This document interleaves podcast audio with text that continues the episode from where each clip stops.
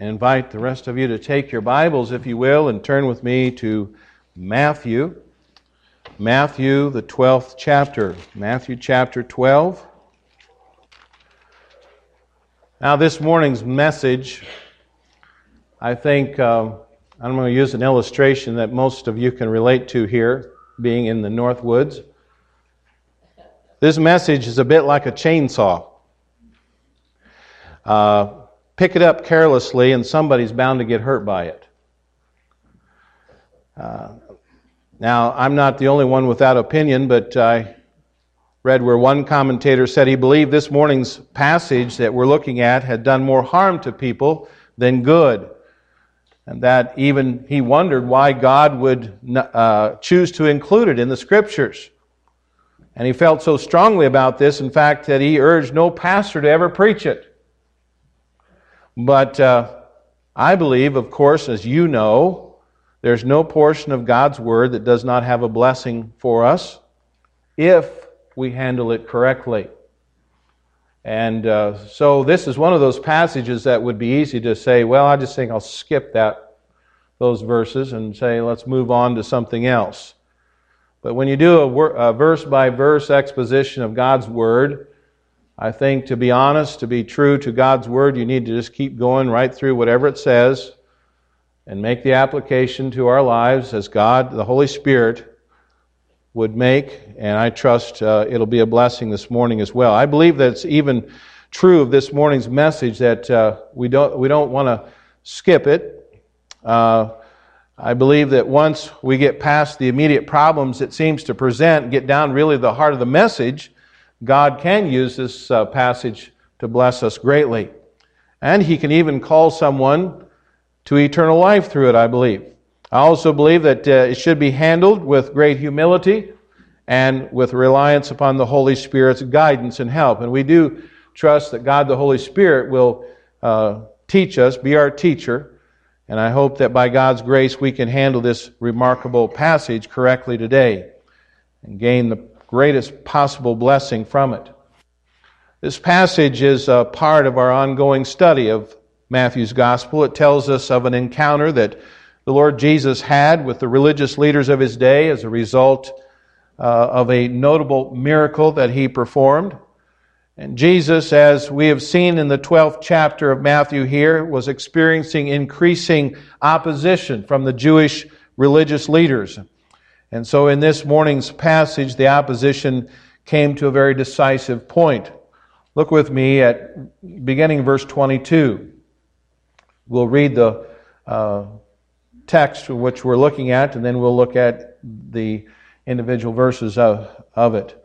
Verse twenty-two, it says, "Then was brought unto him one possessed with a devil, blind and dumb, and he healed him, insomuch that the blind and the dumb both spake and saw. And all the people were amazed and said, Is not this the Son of David? But when the Pharisees heard it, they said, This fellow doth not cast out devils, but by Beelzebub, the prince of devils. And Jesus knew their thoughts, and said unto them, Every kingdom divided against itself is brought to desolation, and every city or house divided against itself shall not stand. And if Satan cast out Satan, he is divided against himself, and how shall then his kingdom stand? And if I be, by Beelzebub cast out devils, by whom do your children cast them out? Therefore they shall be your judges. But if I cast out devils by the Spirit of God, then the kingdom of God is come unto you. Or else how can one enter into a strong man's house and spoil his goods, except he first bind the strong man, and then he will spoil his house? He that is not with me is against me, and he that gathereth not with me scattereth abroad. Wherefore I say unto you, all manner of sin and blasphemy shall be forgiven unto men, but the blasphemy against the Holy Ghost shall not be forsaken unto men. And whosoever speaketh a word against the Son of Man, it shall be forgiven him, but whosoever speaketh against the Holy Ghost, it shall not be forgiven him, neither in this world, neither in the world to come. Either make the tree good and his fruit good, or else make the tree corrupt and his fruit corrupt, for the tree is known by his fruit." And we'll stop there this morning. Now, as you probably noticed as I read that passage, toward the end of it, uh, is something mentioned that's caused a lot of anxiety and a lot of problems for a lot of people. Uh, it's the whole question of the so-called unpardonable sin. You see, this passage is really not about the unpardonable sin. In fact, that sin is only an incidental part of what this passage is really about. And I believe that once we understand what this passage is really about, we'll understand that the unpardonable sin that is mentioned here uh, in it, we'll better understand it. Uh, the setting of this passage, of course, is very important to notice. And I always emphasize that the context is very important when studying the Scriptures. Uh, don't take a couple of verses out here and say, oh, this means such and such. No, read it and study it in the context, and you'll be able to better understand it. And so you see here the opposition again that Jesus is receiving from the religious leaders of the day. Jesus had healed a man on the Sabbath day in their synagogue, and as far as the Pharisees were concerned, that's the last straw. Uh, that's that's it. He he has really gone overboard on on this uh, healing thing, and especially to do it on the Sabbath. Uh, he was proving himself, though, to be the Son of God. And they wouldn't believe in him, or they wouldn't receive him as such. And so they plotted together against them. Uh, we read there in verse uh, uh, twenty, uh, uh, verse twenty-one, it says, "And in his name shall uh, the Gentiles trust. Then was brought unto him." Uh, well, that's not exactly where I was looking for, but uh, the plot that uh, they they wanted. Uh, Uh, him to uh, uh, to be uh, done away with. They wanted to get him out of there, and so they plotted so that they might destroy him. I'm not seeing it at this time, but this growing, this intensifying opposition against Jesus was is really the context, again, of what we're talking about this morning. And so when we come to this particular part of the passage, we find Jesus heals a demon-possessed man. And before their very eyes, the Holy Spirit was authenticating to them that Jesus was the long-awaited Messiah. Other people who observed it all uh, began to wonder. And we read there, uh, they asked the question, uh, "Is not this the son of David?" And upon hearing that, of course, the Pharisees, they jump right in and they start accusing Jesus of being able uh, to cast out demons by Beelzebub, the prince of devils. That's in verse twenty-four. And uh, this was what kind of got the uh, thing going here. That evoked the startling words, I guess, from Jesus, as we see there in verses thirty-one and thirty-two. Uh, Mark, when he tells this story, uh, he adds that Jesus spoke the words to the Pharisees because they said he hath an unclean spirit. So however we understand the unpardonable sin, we have to see that it's in the context of the fact that the Pharisees were witnessing the work of the Holy Spirit being exhibited through Jesus personally, and then attributing the power to perform that work to an evil source.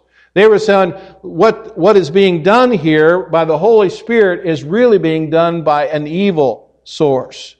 It's a sin that was committed when the Jewish religious leaders witnessed the actual work of Jesus Christ in performing a miracle through the power of the Holy Spirit, and it's undeniable, uh, in an undeniable way, and in His bodily presence. And yet, they are so persistently hardening their hearts against Jesus, they dared to call uh, the Holy Spirit the devil. Now, that's really all that the Bible really tells us about this remarkable sin, the so-called unpardonable sin. Now, we don't have a right to define it any other way than what the Bible defines it.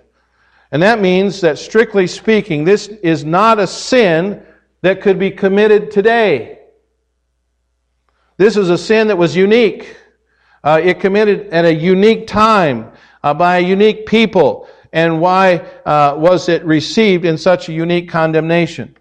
Listen, I believe there is absolutely no sin today that Jesus Christ cannot and will not forgive. There is no sin that Jesus Christ cannot and will not forgive if the sinner confesses and repents. And what's more, I believe that people who are fearful that they have committed, oh, the unpardonable sin. I don't, I've talked to some people. I think, you know, they've said, oh, I've committed the unpardonable sin. Jesus can never, I can never be saved. I've committed the unpardonable sin. I believe if they're fearful and they worry that they will never be forgiven, actually proved by the presence of their fear, they haven't really committed it at all. You see, the Bible teaches us that it is a gracious work of the Holy Spirit to reprove the world of sin and of righteousness and judgment. And so I believe that a man or a woman who sincerely feels the conviction of sin is experiencing the gracious work of the Holy Spirit in their life. Because apart from the grace of the Holy Spirit, he or she wouldn't even have any conviction at all. So, in all of this, we should remember that the Holy Spirit is just that, holy. Most holy. And at very least, Jesus' words concerning the dreadful seriousness of blaspheming the Holy Spirit should teach us that we should not speak about the Spirit or His ministry in a very flippant or careless way. I believe the passage teaches us that we should always respond with utmost reverence to whatever it is that the Holy Spirit seeks to teach us from the Scriptures about Jesus. And that brings us to what the passage is really all about. The main concern here, again, is not some kind of unpardonable sin. As I've said, it is really incidental to what Jesus wants us to know. And if you want to really look at the key verse of this passage, look again at verse twenty-eight. Verse twenty-eight says, "But if I cast out devils by the Spirit of God, then the kingdom of God is come unto you." That's the main point. That there before them was, right there, Jesus Christ, the Messiah, the long-awaited King. He was actually in their presence. The kingdom of God has come upon them, and now be, uh, there before them in the person of the King Himself. And if you really uh, would like a verse that highlights the key application of this passage, then look at verse thirty-three. "Either make the tree good or his fruit good, or else make the tree corrupt and his fruit corrupt, for the tree is known by his fruit." Jesus calls His Pharisees to make a clear-cut decision about Himself. It's got to be one way or the other. Either call it good or call it evil. Make up your mind. And so the point of this passage today is that the Holy Spirit's revelation of Jesus forces every one of us to realize who Jesus is and make a decision about Him. We have been given the testimony of Jesus. It's written down for us in the pages of the Holy Scriptures, and the Holy Spirit has preserved it for us. And He's authenticated to us by the inner testimony of the Holy Spirit Himself with respect to the truth of all things, and especially of these things. In fact, we stand at even greater advantage than the Pharisees of old because we have the full story. They didn't have the completed Bible. We have the full story. Not only about Christ's righteous life and His miracles, as those Pharisees, they knew about those things, but we also know about His death and His burial and His resurrection. See, that hadn't happened yet. These Pharisees didn't know that was going to happen. We also know about Christ's ongoing ministry over the past two thousand plus years and how He's changed lives of those who trusted Him. You know, we have evidence of that sitting right here in this auditorium this morning. We were sinners, lost in our sin and on our way to hell, but Jesus came and He saved us. And there's many of you can testify to that this morning. I trust all of you can. People in our day have a far greater and more complete testimony of the truth about Jesus Christ. And so it comes before us that we either receive Him or we reject Him. We receive Him or reject Him. Again, there's no middle ground. There's no third option here. You either receive Him or you reject Him. The way we choose with respect to Jesus is what reveals the nature of what is in our heart. And that's what this passage is really about. So, first of all, notice the situation of healing. The situation of healing, verse twenty-two. Then was brought unto him one possessed with a devil, blind and dumb, and he healed, and insomuch that the blind and dumb both spake and saw. Now, there are stories in the Bible of how demons afflicted people in harmful physical ways. We've already seen some of them in our study. We'll see some more in our study of uh, in the future of Matthew as well.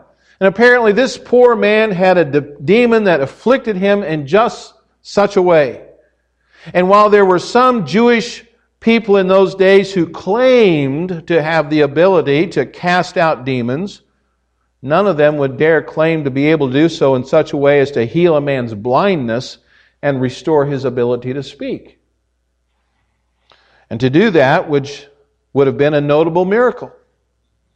One would immediately verify whether or not that person truly had the power and the authority to cast out demons. And by the way, I can't help but think of what a picture it is of this helplessness of this man as a picture of the helplessness of a sinner apart from God's grace. You see, the demon possessed him had effectively closed him off from the way of life, the way of life. He lived at a time when Jesus walked on the earth, and there was a there were blind men in that day who cried out to Jesus for mercy. We saw that in chapter nine. But this poor man was not even able to see the Savior. But he wasn't even able to cry out for me. Uh, if he was able to see, he wouldn't have been able to cry. The Bible tells us that the God of this world is able to blind the minds of those who are perishing, which believe not, lest the light of the glorious gospel of Christ, who is the image of God, should shine unto them. And apart from God's grace this morning, you and I are no better than this poor blind man. But Matthew tells us he was brought to Jesus. I want to stop right there for a moment. He was brought. Did you see that? You might have missed it. As you read verse twenty-two, we've read it twice now. Then was brought unto him. Who brought him? Somebody that cared? When's the last time you brought someone to Jesus? When's the last time you brought someone to church? I give some of the kids a hard time by... Uh, I actually give the adults a hard time, but I give the kids, I say, thanks for bringing your grandpa to church today. You know? And I'm, th- I'm glad you brought one another. Some of you came together. Some of you brought yourself. But we need to be bringing people to Jesus. We're going to talk about this this afternoon again. He was brought to Jesus. Just stop and think about that for a moment. Are we bringing people to church? Are we bringing them to Jesus? And then it says, and he healed them, insomuch that the blind and the dumb both spake and saw. This then is a remarkable miracle. And it was also a great kind uh, act of kindness and mercy on the part of the Savior toward this poor man. Again, it, it was a picture, if I may, of the regenerative grace of God, calling the sinner to live, giving him or her eyes to see their need, giving him or her ears to hear the gospel, giving him or her the voice to cry out to God for salvation and confess faith in Christ. Someone might give a testimony and say, I found God. No, they didn't. He found you. He found you. Oh, by the grace of God that gives us eyes to see, ears to hear, and the voice to cry out to Him for salvation. This leads us to the next point here, and that is the reactions of the witnesses. Verse twenty-three, the reactions of the witnesses. And all the people were amazed and said, Is not this the Son of David? Those who brought the poor man to Jesus, and perhaps others who stood by and witnessed it, they were amazed at what they saw. The word here in the Greek means that they were put out of their place by it. They were so astonished at the things they saw, and they began to ask questions about Jesus. Is not this the Son of David? That is, the long-awaited Messiah? In fact, according to the way it's worded in the original language, it almost as if they were in some measure of disbelief about him.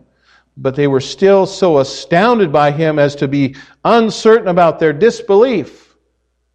It was right then that the Pharisees jump into the picture. People were beginning to believe on him, but they had to put a stop to that. We can have none of this nonsense. People believing in Jesus. Matthew tells us in verse twenty-four, and when the Pharisees heard it, they said, this fellow doth not cast out devils, but by Beelzebub, the prince of devils. To say that Jesus operated in the power of Beelzebub was extremely vulgar blasphemy. It was a play on the name of a false god, and the Jewish people altered it to mean Lord of the Flies or Lord of Dung. It was a name that had come to understood, be understood by the Jewish people as a reference to Satan. Jesus himself warned his disciples about his enemies treating him shamefully. They also would treat his followers shamefully when he said, if they have called the master of the house Beelzebub, how much more shall they call them of his household? This is not the only time the Pharisees said this kind of thing about Jesus. Back in chapter nine, when he cast out a demon out of the different man and healed him of his inability to speak, they said he casteth out devils through the prince of devils. And so this is not just a spontaneous reaction. This was an expression of a heart that was progressively hardening against the Lord and against the Savior. Here they were basically saying that the fact that he was able to exercise authority over demons was because he himself was enabled by to do so by the devil. They really never recognized his authority over the demons because as the Son of God in human flesh, he had authority over the devil as well. Now, when Jesus physically gave sight and voice to the man, he revealed the spiritual condition of the Pharisees. On another occasion, Jesus said, for judgment I am come into this world, that they which see might not, uh, might, or see not might see, and they that which see might be made blind. And so we find here the reaction of the witnesses. It's always bad when you turn two pages instead of one. So I believe this underscores the deep hardness and the sinful hearts of the Pharisees. It was evident. They were trying to dissuade the people. They were trying to disrupt Jesus. They were trying to get the people off course here. They were trying to prevent the people from seeing the Lord Jesus. They were actually trying to stifle belief about him. Again, later on in Matthew's Gospel, Jesus will bring this back upon them and said, but woe to you, scribes and Pharisees, hypocrites, for ye shut up the kingdom of heaven against men, for ye neither go in yourself, neither suffer ye them that are entering to go in. I think this is, it's very important right here at this point to realize the importance and the seriousness of what they're doing. They're standing before these people, and here was with them the long-awaited Messiah, and here were the religious leaders of the people, the very ones who should have been welcoming the Messiah, seeing him perform miracles in the power of the Holy Spirit, and yet they rejected him. They despised him, and going so far to say that he operated in the power of the devil. And just to keep other people from trusting him. And so we see here a contrast. We see people who brought someone to Jesus, and we get someone who's trying to keep people away. Keep people away. It's important to understand what a lost opportunity this was for these leaders. It's important to understand what a decisive reaction to him that it was. As the Scripture says, he came into his own, and his own received him not. By the way, how do you react to what the Holy Spirit reveals to you about him? Do you receive it? and trust him, or do you reject it? Well, Matthew tells us that none of this was hidden from the Lord. He says, and Jesus knew their thoughts, and he responded to those thoughts. He showed how foolish and nonsensical it was to reject him on the argument of operating in the power of the devil. That leads us to the next thing to consider, and that is the arguments of our Lord. The arguments of our Lord. Notice, the, first of all, there's three principles in, involved here. First of all, the principle of disunity. Verse twenty-five, the principle of disunity. And Jesus knew their thoughts and said unto them, every kingdom divided against itself is brought to desolation, and every city or house divided against itself shall not stand. Now this is a matter of common sense. No organization, no institution, no corporation, no family, no church can ever stand if there's discord within it. If it fights against itself and actively seeks to undo its own interests, it's doomed. Jesus takes this principle of disunity and applies it to the argument of the Pharisees against him to show them how absurd it was. Notice verse twenty-six. He says, and if Satan cast out Satan, he is divided against himself. How shall then his kingdom stand?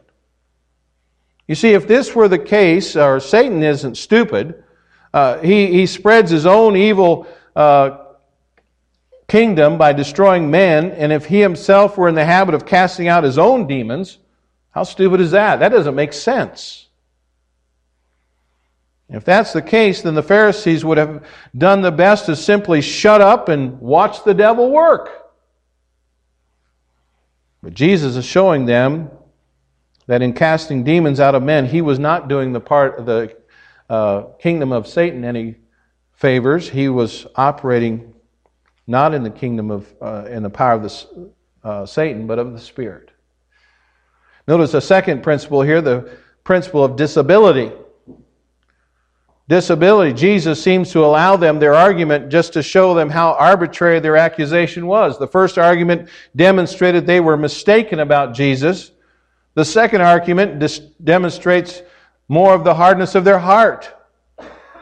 Look at verse twenty-seven. It says, and if I by Beelzebub cast out devils, by whom do your children cast them out? Therefore, they should be your judges. Now, there are a couple of opinions about that. Some have suggested that Jesus was arguing about the fact that Jewish people had within their ranks those who claimed to be able to cast out demons.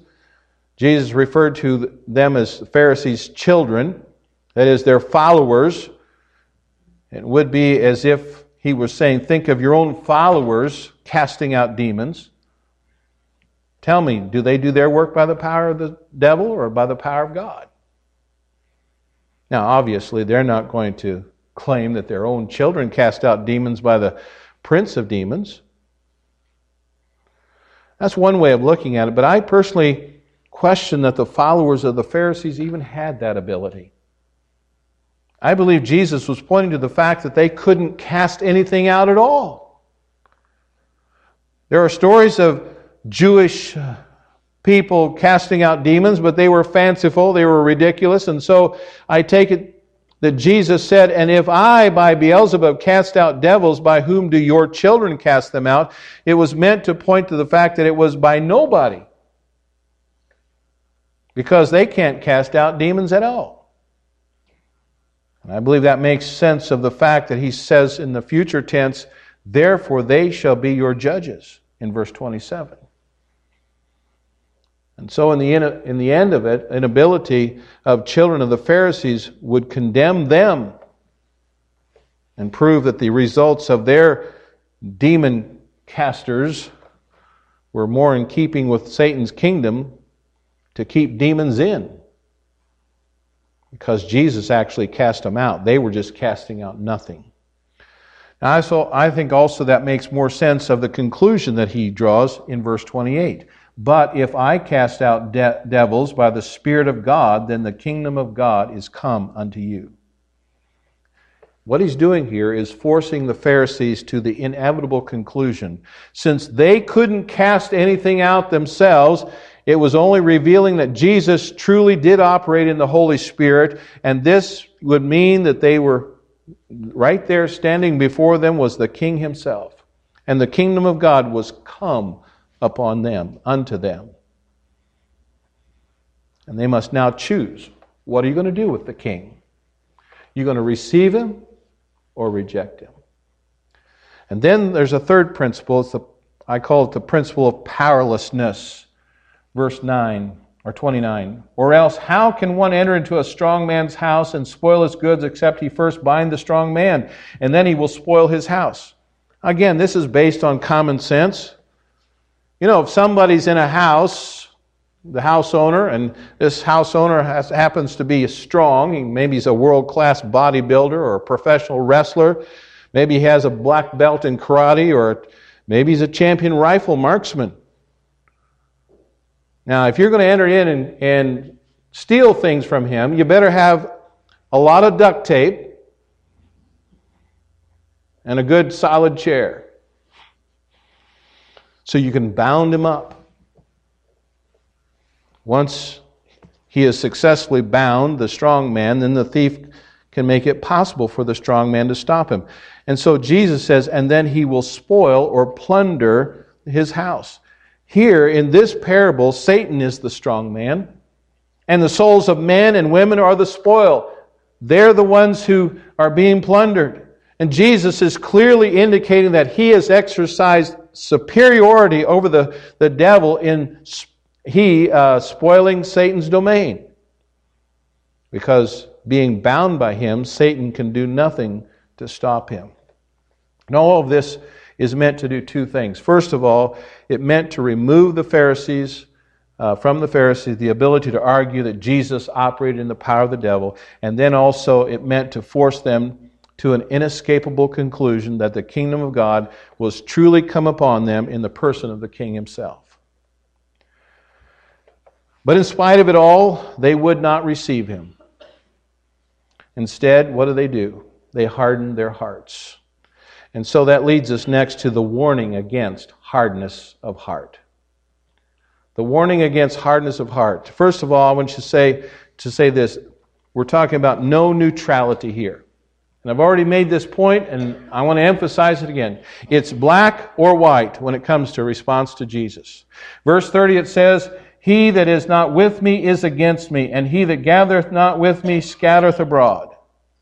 Jesus has spoken of only two kingdoms, the kingdom of God, which he was the king, or the kingdom of the devil, of which he was the enemy, and that was no possibility of a third kingdom formed by the Pharisees. There are no alternatives. There's no middle ground. The Pharisees were either of one kingdom or the other. And folks, there are no multi-faceted kingdoms today. There are only two kinds of people in the world. They're saved or lost. They've either received the message or they've rejected it. And yet today people believe, oh, I'm just neutral. I'm neutral toward Jesus. But he has put everyone at the fork of the decision this morning. In Matthew chapter ten, verse thirty-two and thirty-three, he has said, whosoever therefore shall not confess me before men, him will I confess also before my Father which is in heaven. But whosoever shall deny me before men, him will I also deny before my Father which is in heaven. And if you think we can simply be neutral toward Jesus Christ, we are deceiving ourselves. In fact, we're being blinded by the devil.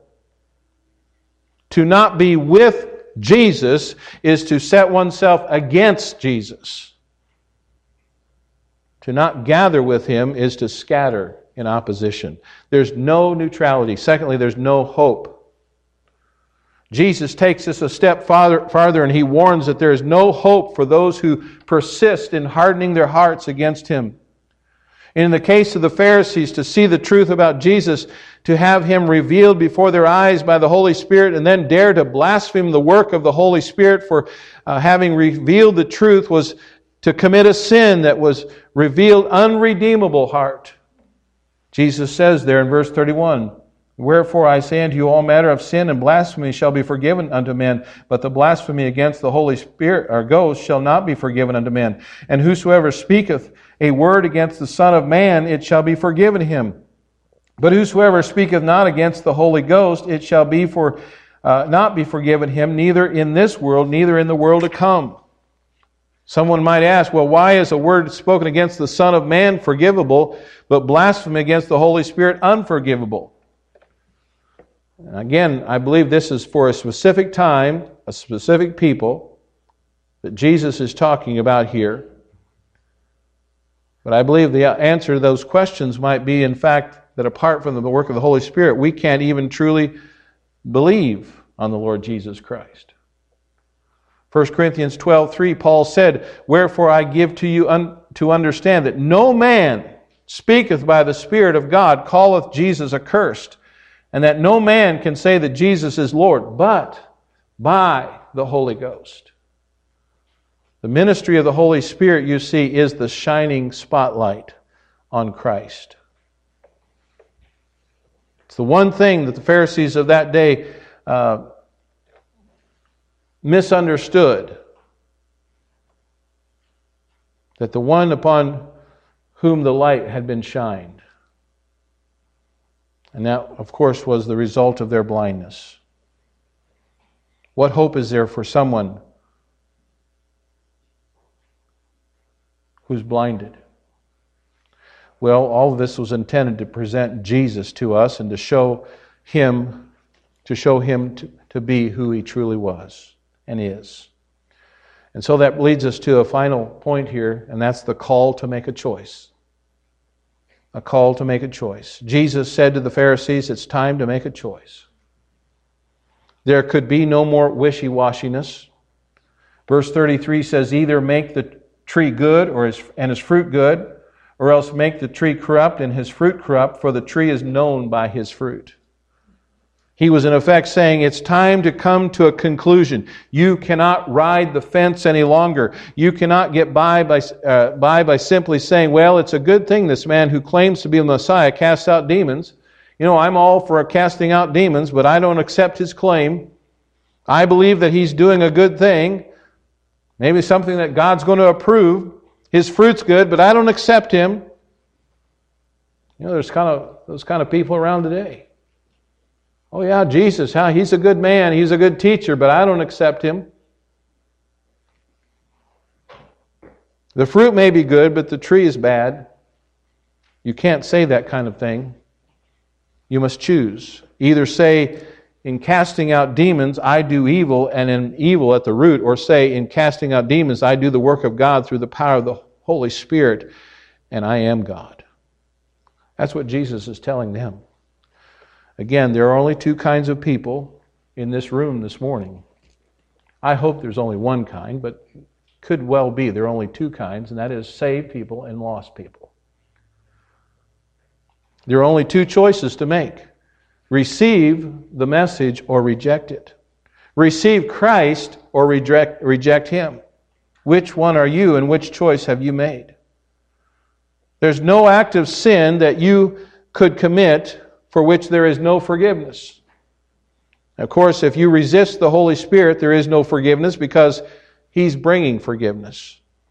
It's like the man who was dying of a certain disease. The doctor tells him there is a remedy for it. The man refuses to take the remedy and he dies. What did he die from? Not from the disease. He died from not taking the re- remedy for it. The remedy for the disease of sin is Jesus Christ. And the Holy Spirit applies it, but if you resist it, there is no remedy, and you will die in your sin. Let's pray. Father in heaven, we do thank you for your word again this morning. We thank you for your wisdom. We thank you, Lord, for your truth.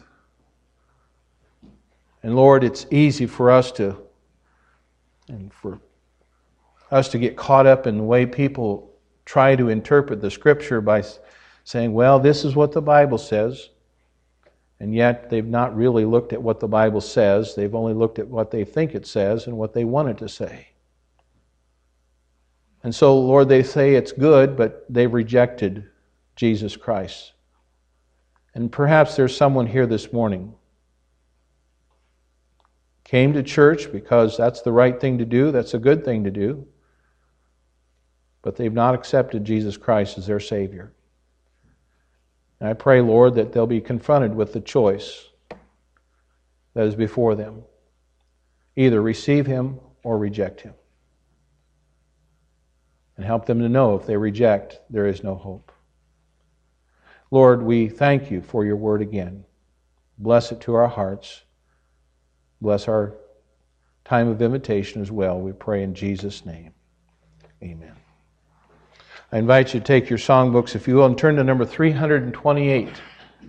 three twenty-eight, as we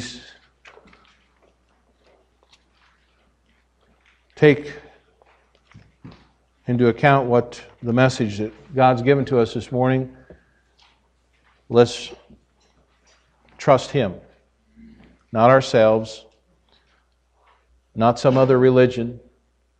Let's trust Him. Don't trust this preacher, don't trust this church, trust Jesus. He's the choice. Come every soul by sin oppressed, there's mercy with the Lord.